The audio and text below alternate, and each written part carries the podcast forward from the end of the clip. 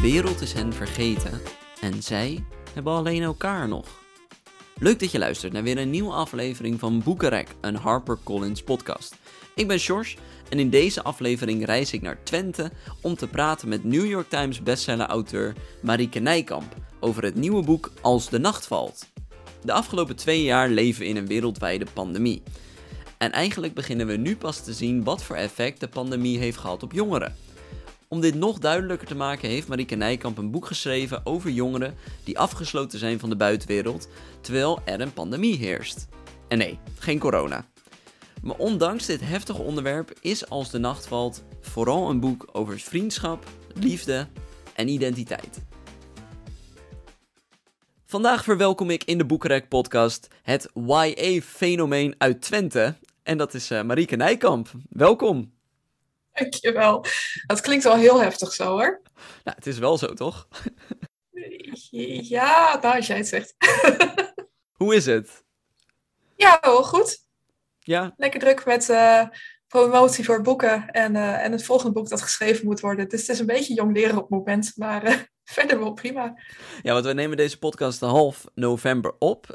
als je deze luistert is het, gok ik, half januari. Dus zijn we bijna bij de verschijning van Als de Nacht Valt in Nederland. Ja. is dat, dan is het ook in Amerika, het, het valt allemaal in januari. Ja, ja, dus dan uh, kunnen mensen ja, kunnen ze genieten van jouw nieuwe boek. Je gaat wel lekker, want uh, vorig jaar uh, was ook al een boek van jou en nu zitten we alweer bij de volgende. ja, dus het schiet lekker op zo, hè? Ja, je zit ja, je, je, moet toch ook wat in deze tijd? Ik bedoel, ik kom mijn huis bijna niet uit, dus dan kan ik net zo goed gewoon lekker doorschrijven aan het volgende boek. Ja, dat is, dat is zeker waar. Nou, heel, heel goed iets om je tijd zo te besteden. Um, voor de mensen die jou niet kennen, uh, wil ik jou wat vragen stellen. Uh, en, en, en, misschien vind je het een lastige vraag. En, en misschien is het niet. En is het voor de mensen lastig te, te, dat ze niet weten waar het over gaat. Um, maar uh, jij bent, nou volgens mij vorig jaar heb jij, ben je eruit gekomen dat jij non-binair bent? Al, wel, al wel ietsjes langer. Och jeetje, de, de tijd loopt ook zo gigantisch ja. door elkaar. ik heb geen flauw idee meer wanneer vorig jaar was ten opzichte van nee, al wel, het was zeker al wel voor, voor coronatijd. Maar uh, uh, oh ja. het, is, het was op een gegeven moment, het was meer iets dat, dat zeker in het begin ik gewoon deelde met mensen om me heen en Twitter. Want ik deel alles met Twitter. Um, en de laatste tijd ben ik daar ook wat meer uitgesproken over geraakt. En zeker ook in de, in de Nederlandse media. Dat, uh, merk dat daar wat, wat meer aandacht voor is. Dus dat is heel ja. erg leuk. Want als ik dan uh, zeg, nou, jij identificeert jezelf als non-binair, um, dan, dan gaat, uh, gaan de eerste belletjes denken, oké, okay, maar wat, hoe moet ik jou aanspreken? Is het uh, haar, zij, hen? Wat, wat, wat, kan je uitleggen wat non-binariteit precies is? Voor de mensen die het niet weten. Um, non-binair voor mij, non-binair is... is uh, denk ik voor heel veel mensen verschillend. Het betekent in ieder geval dat je niet per se identificeert als man of als vrouw, maar een beetje buiten zeg maar, het binaire systeem.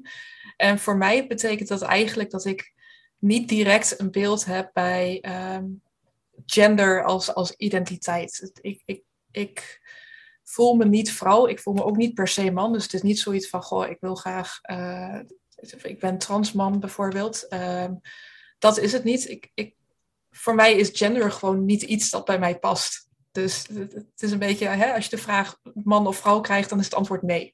Dat, dat idee, dat is het voor mij in ieder geval.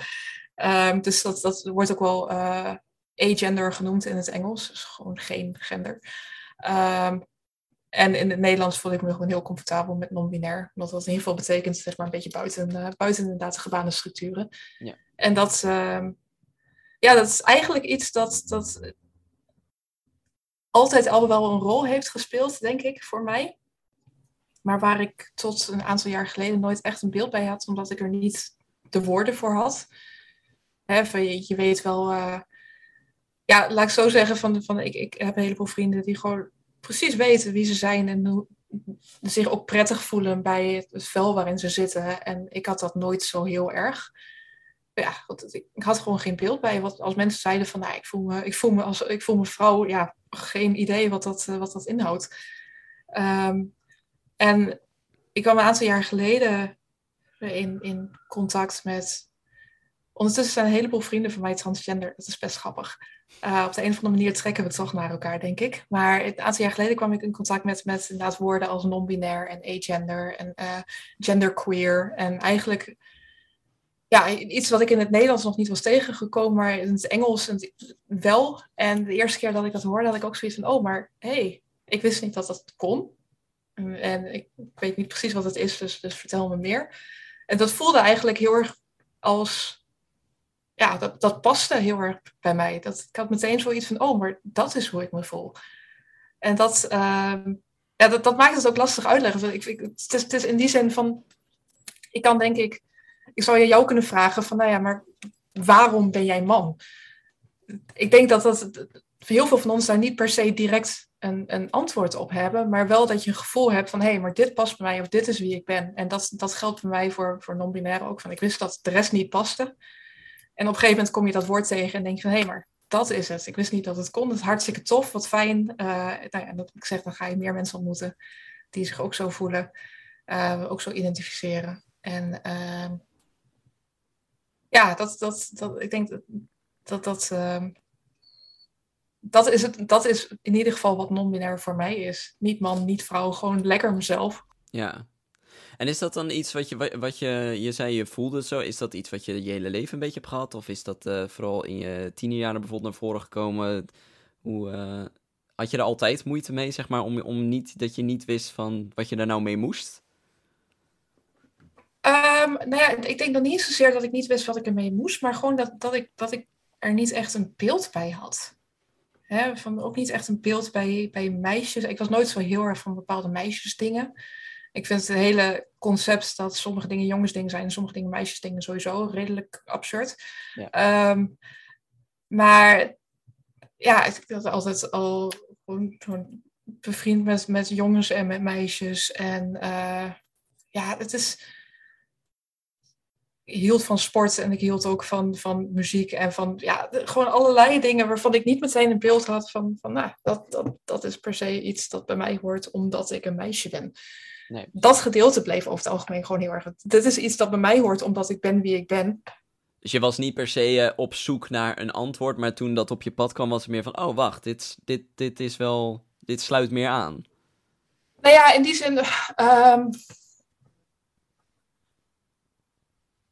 het is wel iets waar je vragen over stelt. Goh, ben ik dan anders? Voelen andere mensen dit ook zo? Um, hebben andere mensen ook vragen bij hun gender? En dat was, dat was eigenlijk al een beetje het eerste, het eerste moment dat ik zoiets had van... Oh, dat was een, gesprek met een vriendin van mij.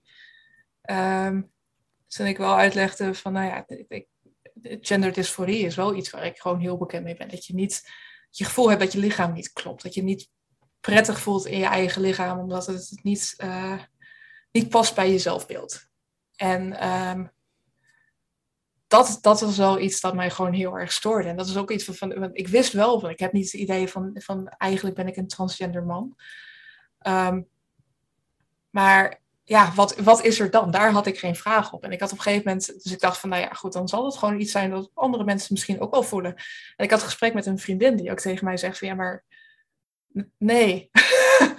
de, meeste, de meeste mensen voelen dat waarschijnlijk niet zo. En de meeste mensen denken niet heel vaak over hun gender na, omdat het gewoon klopt met, met nou ja, hè, omdat ze gewoon cisgender zijn en, en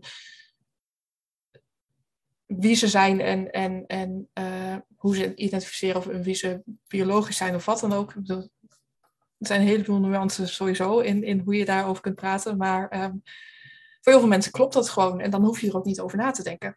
Nee.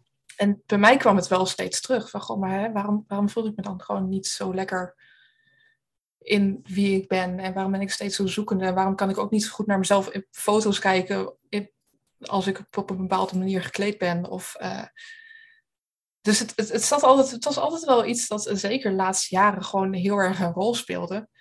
Maar ja, wat ik zeg, ik had het idee van, nou, ik ben ook geen, geen transman, dus, en er zijn geen andere opties. Dus ja, nou ja, dan, dan daar houdt het maar zo. En dat, dat is vooral omdat je die vragen dan wel hebt. Daarom was het zo fijn dat dat woord op een gegeven moment voorbij kwam. En dat ik, dat ik kennis maakte met meer non-binaire mensen die uh, heel ja, herkenbare verhalen vertelden. Dat het meer zoiets was van, oh, hè, ik snap waarom het zo is en ik, ik snap nu ook wie ik ben. Ja, precies. En, en, en nu je dat inderdaad weet, is het dan ook, uh, voel je dan ook dat er echt een bepaalde nou, last van je schouders is van, nou, ik ben nu gewoon uh, op mijn plek, maar vooral ook, ik ben nu mezelf. Ja, ja, tot op zekere hoogte wel. In ieder geval voor mezelf. Hè. Dat, dat, dat is heel duidelijk. Dat ik zoiets heb van, goh, ik weet nu... Ik, ik snap mezelf nu beter. Um, en dat is heel erg fijn. Ik denk, iets breder getrokken, dat het soms nog best wel lastig is voor, voor zeg maar, um, de wereld om je heen. Er kan best wel een verschil zitten tussen hoe je jezelf, jezelf voelt en hoe de wereld je ziet en hoe de wereld je dus ook behandelt. Um, ik denk dat het voor heel veel mensen non-binair best wel een nieuw concept is of iets is waar ze nog niet mee bekend zijn. En nou ja, dan ben je toch al snel geneigd om mensen gewoon netjes in twee hokjes te, te plaatsen, hè? man of vrouw. Um, en dat, dat nou ja, ik, goed, ik, merk, ik merk dus ook wel dat, uh, dat als ik telefoongesprek met iemand heb of uh, ik word aangesproken in de winkel of wat dan ook, dan is het meteen gewoon mevrouw, kan ik dit? En dan, dat, dat, dat jeukt wel, zeg maar. Daarvan denk ik dan wel van, hé, maar dat ben ik niet. Nee. Um, maar dat staat ook bijvoorbeeld in, in, in je paspoort, denk ik. Staat nog steeds mevrouw, ja. Maar het, ik kan ook niet wachten totdat het uh, mogelijk wordt om, om daar gewoon een X in te krijgen. In plaats van een, een F, FV. Uh, dat zijn wel allemaal dingen waarvan ik denk van, nou ja, ik, het, scheelt voor mezelf enorm. Ik, ja, ik, zeg, ik herken mezelf nu als wie ik ben. Um, en hoe comfortabeler ik ook word, hoe makkelijker het bijvoorbeeld ook wordt om naar oude foto's van mezelf te kijken. Omdat ik dan om, omdat die, die, die disconnect tussen wie ik ben en wat ik zie steeds minder wordt. Omdat ik gewoon nu ook mezelf meer zie. Als dat, uh, uh, en en nou ja, dat, dat, is, dat is hartstikke fijn. Maar tegelijkertijd is, die disconnect natuurlijk tussen, tussen mij en de rest van de wereld nu dan nog wel. En dat, dat, dat is nog heel erg zoeken. En tot op zekere hoogte heb ik ook zoiets van, nou ja, goed, ik snap ook dat mensen dat misschien niet weten of, of nog niet snappen. En dat is prima, zolang je er maar wel voor open staat om het dan misschien proberen, te proberen te begrijpen. Ja, het is inderdaad wel, denk ik, ook een. Daarom stelde ik de vraag ook. Er is natuurlijk een heel groot onwetendheidsgehalte. Dat mensen ook gewoon. die horen een term en die denken. ja, het zal wel. Ik, ik heb geen idee wat dat nou betekent. En er zijn natuurlijk in deze tijd. Uh, uh, ja, kunnen mensen denk ik ook wat idee hebben van, oh oké, maar wat is dan het verschil, weet je wel, tussen trans, transman, queer, wat, wat, waar is nou, wat kan ik nou zeggen tegen iemand dat het goed is, zeg maar. Um, en daarom stel ik de vraag ook. Maar jij probeert dat ook uh, in je boeken een beetje naar voren te laten komen. Van dat het een wat uh, gebruikelijker thema wordt. Uh, ook in, in, in de, ja, de popcultuur die mensen binnenkrijgen. Um, wat, merk je daar dat bij je lezers dat daar ook behoefte aan is? Ja, ja, heel erg. Eigenlijk, dat is echt wel een, een, thema dat ik heel erg veel zie in reacties van lezers.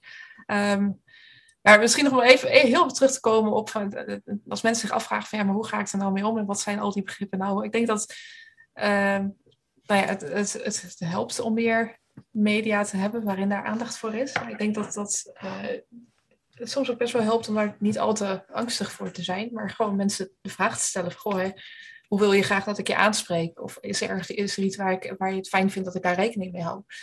Uh, dat, dat, dat is wel een hele simpele stap om, om het gesprek aan te gaan, maar ook mensen op hun gemak te stellen. Ja. Dus dat, het zou heel fijn zijn, denk ik, als dat, als dat ook normaler wordt. Dat je gewoon uh, ja, niet meteen allerlei uh, assumpties doet, maar dat je, dat je begint met: hé, hey, maar wat vind jij nou prettig en, en hoe kunnen we dat het beste op elkaar laten aansluiten? Um, en, en verder bestaat Google gelukkig ook. Dus je kunt ook uh, een heleboel online vinden. En er zijn ook steeds meer hele toffe boeken die, uh, die echt aandacht besteden aan. Uh, zowel in fictie, maar zeker ook in non-fictie. Van goh, nou, maar wat zijn. Ja, wat, wat, wat betekent het allemaal? Wat, wat betekent het om, om transgender te zijn? Wat betekent het om queer te zijn? Um, ook, ook belangrijk van wat betekent het om, om intersex te zijn, waar gelukkig ook steeds meer aandacht voor is.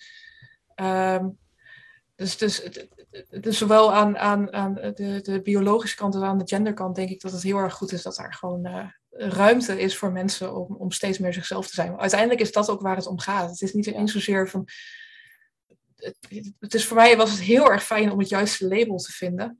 Maar het is nog veel fijner om uh, een manier te vinden om jezelf te zijn. En ik denk dat dat uiteindelijk is waarom we ook niet zo heel erg bang hoeven te zijn voor ja, wat, wat betekent A of wat betekent B of betekent C. Maar vooral van, dat het vooral moet gaan om ja, hoe kun je mensen de ruimte geven om zo comfortabel mogelijk zichzelf te zijn. En, en uh, of dat nou in gender is of in uh, homo zijn of um, eigenlijk allerlei verschillende manieren van zijn. Ik denk dat dat gewoon uh, heel erg goed is als daar, als daar aandacht voor is. En ik denk dat, dat boeken, en zeker jeugdboeken, daar enorm mee kunnen helpen. Omdat ik merk aan mijn lezers inderdaad dat dat belangrijk is. En dat er heel veel lezers zijn die ook gewoon zoekende zijn.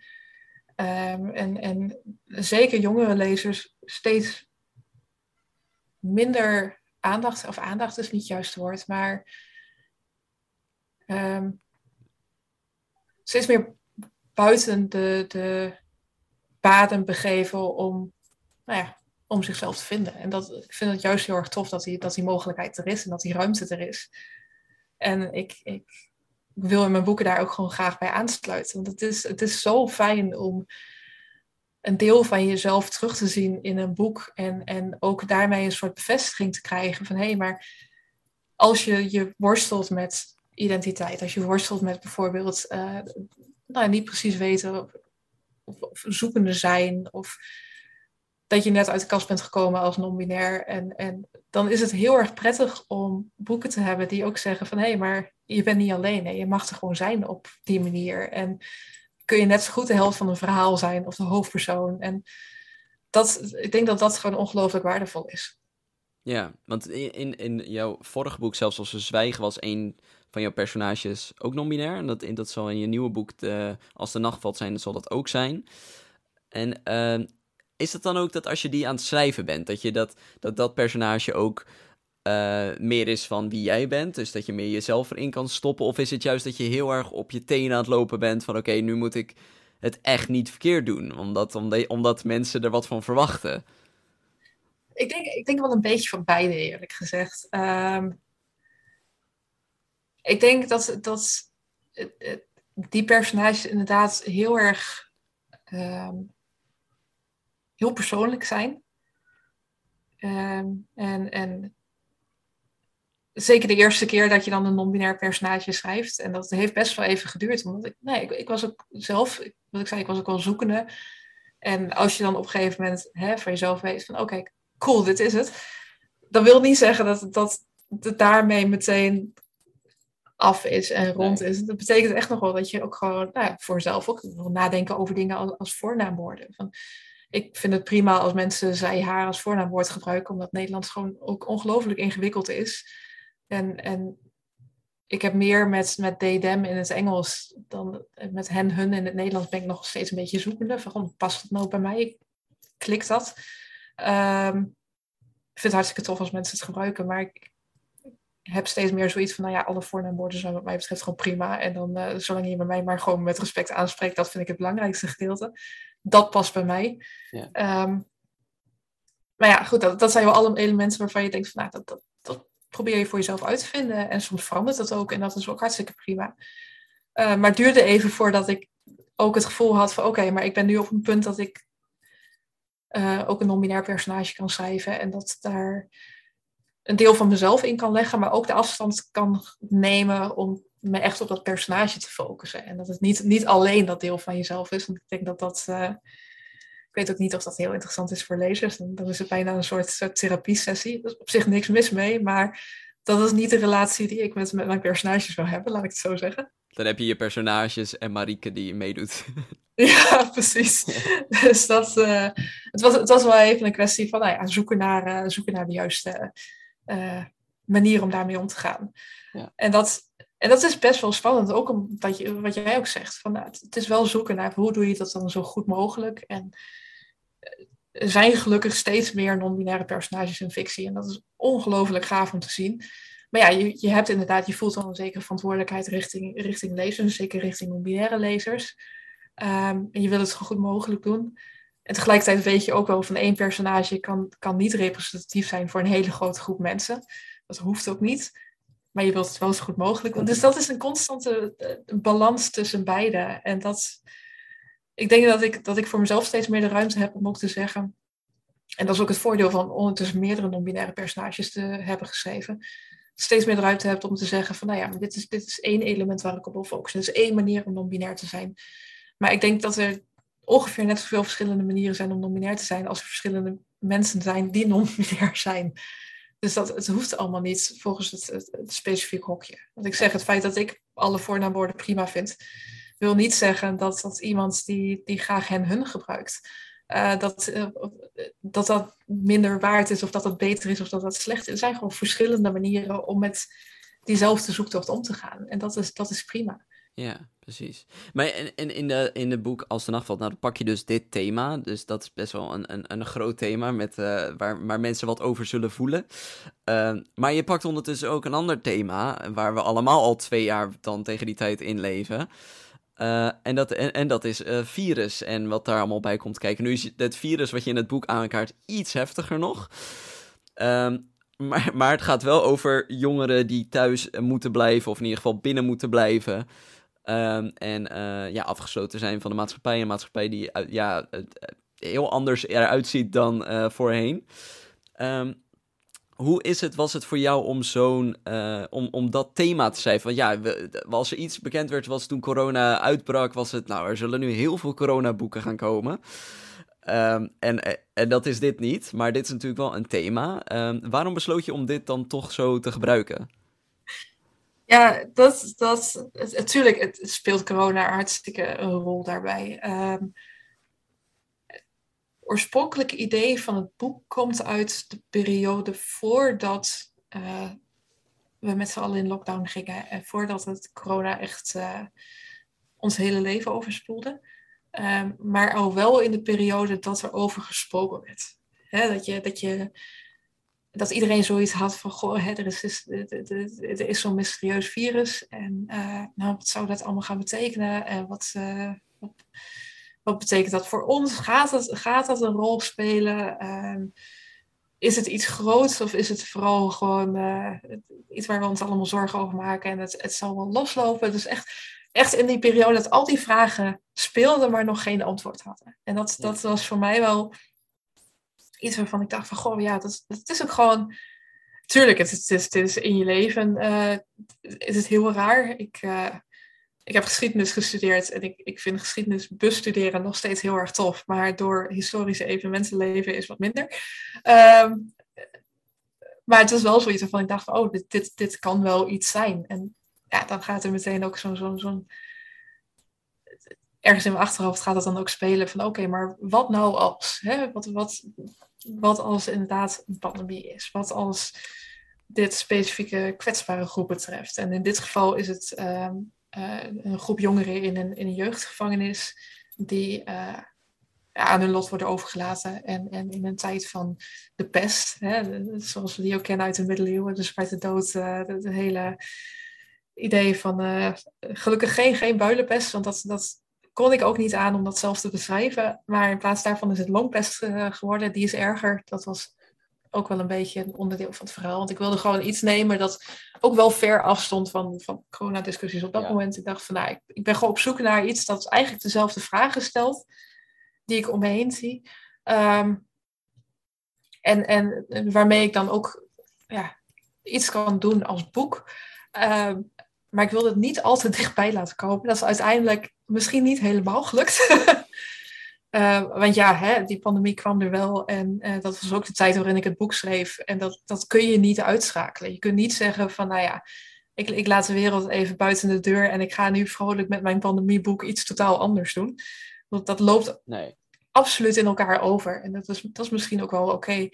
Maar um, ik wilde het juist erger maken, zodat het niet te realistisch werd. En, en misschien is het daardoor juist zo realistischer geworden. Maar daardoor is het ook wel meer het boek geworden dat ik, dat ik wilde schrijven. En dat is uiteindelijk niet een boek over de pest. En het is ook niet echt een boek over gender, ondanks dat Emerson, uh, mijn non-binaire hoofdpersoon, daar, daar wel, nou ja, niet zozeer mee worstelt, maar de, de, mensen in hun omgeving worstelen heel erg mee. Uh, maar het is vooral een boek geworden over een groep tieners die in een ongelooflijk moeilijke situatie en, en feitelijk het einde van de wereld, dat idee, uh, samen een manier moeten vinden om te overleven. En dat, uh, en dat, was, dat was eigenlijk ook wel heel fijn om zeker in, in zo'n ingewikkelde tijd te schrijven. Dat een boek niet is over ziekte, maar juist een boek over overleven en over gemeenschap en over uh, samen en, en, en ja, samen zijn en daar een weg in vinden. Merk jij dat, dat je lezers van, uh, van, van dit boek daar uh, juist ook wel. Uh, jongeren worden natuurlijk zijn op een hele andere manier geraakt dan, dan volwassenen tijdens deze crisis. Vooral omdat ze niet konden studeren, niet met hun vrienden konden zijn, uh, eigenlijk alleen maar thuis zaten. Um, merk je dat dat, dat, dat ook wel uh, iets is wat, wat nu naar voren komt van de mensen die je boek gelezen hebben? Dat ze dachten, ja, zo heb ik ook gewoon. Ik herken me heel erg. En dan misschien niet inderdaad in die hoofdthema's, maar wel van ja, dat, dat gedwongen je leven niet meer in handen hebben, zeg maar. Ja, ja, absoluut. Dat, uh, en, en tot nu toe zijn er natuurlijk, uh, weet je ook zegt, het is, het is nu medio november, dus zijn nu allemaal hele vroege reacties.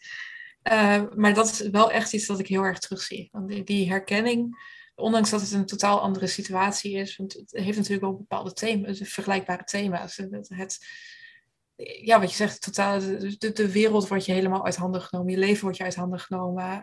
alles is, alles wat je als enigszins normaal verstond dat dat is het niet meer normaal. Um, en en ook, ook, bepaalde angsten. Hè? Er, zit, er zit een scène in het boek waar iemand aan het hoesten is. Dat mensen zich heel erg afvragen van is dit, is dit nou... Gebeurt het hier? Worden hier mensen ziek? Of is het gewoon iemand die uh, de droge lucht, keelschraapt, uh, hoest? Dat idee. Dat waren natuurlijk wel... Ja, die herkenning is natuurlijk heel duidelijk. Um, ik merk ook wel van, van ja, enerzijds merk ik van, van die eerste reacties ook wel dat er zijn ook mensen die zeggen, ja, pandemieboek, dat, dat, dat zie ik gewoon nog niet zitten. Dat snap ik heel erg. Um, ik ben juist het type persoon die dan dat soort boeken wel gaat opzoeken, maar ik snap ook dat je zoiets hebt van, uh, ja, niet voor mij, niet op dit moment. Ik denk dat dat uh, heel erg ook, ook een, een, hele redelijke reactie is. Um, maar ik hoor ook van mensen die het boek hebben gelezen, die zoiets hadden van, ik vond het juist eigenlijk wel heel erg troostrijk. Omdat het een verhaal over overleven is. En omdat het niet alleen een verhaal is over, over ziekte en dood, maar ja, dat, soms is het ook gewoon heel erg prettig om dan een soort escape te hebben waarvan je kunt zeggen van, hé, hey, uh, hier is het allemaal nog net een stapje erger. Maar ze vinden wel hun weg. Dus als zij, als zij het overleven en ermee door kunnen, dan kunnen wij het ook. Ja, nou ja dat, dat klinkt natuurlijk wel meteen heel erg zwaar. Hè? Want zij, maar, maar wel inderdaad gewoon, gewoon een beetje dat troostrijke. En, ja. en, en het feit dat je, dat je zelfs in, in ongelooflijk zware situaties wel mooie dingen kunt vinden. Soms is het goed om die, uh, om die reminder te hebben.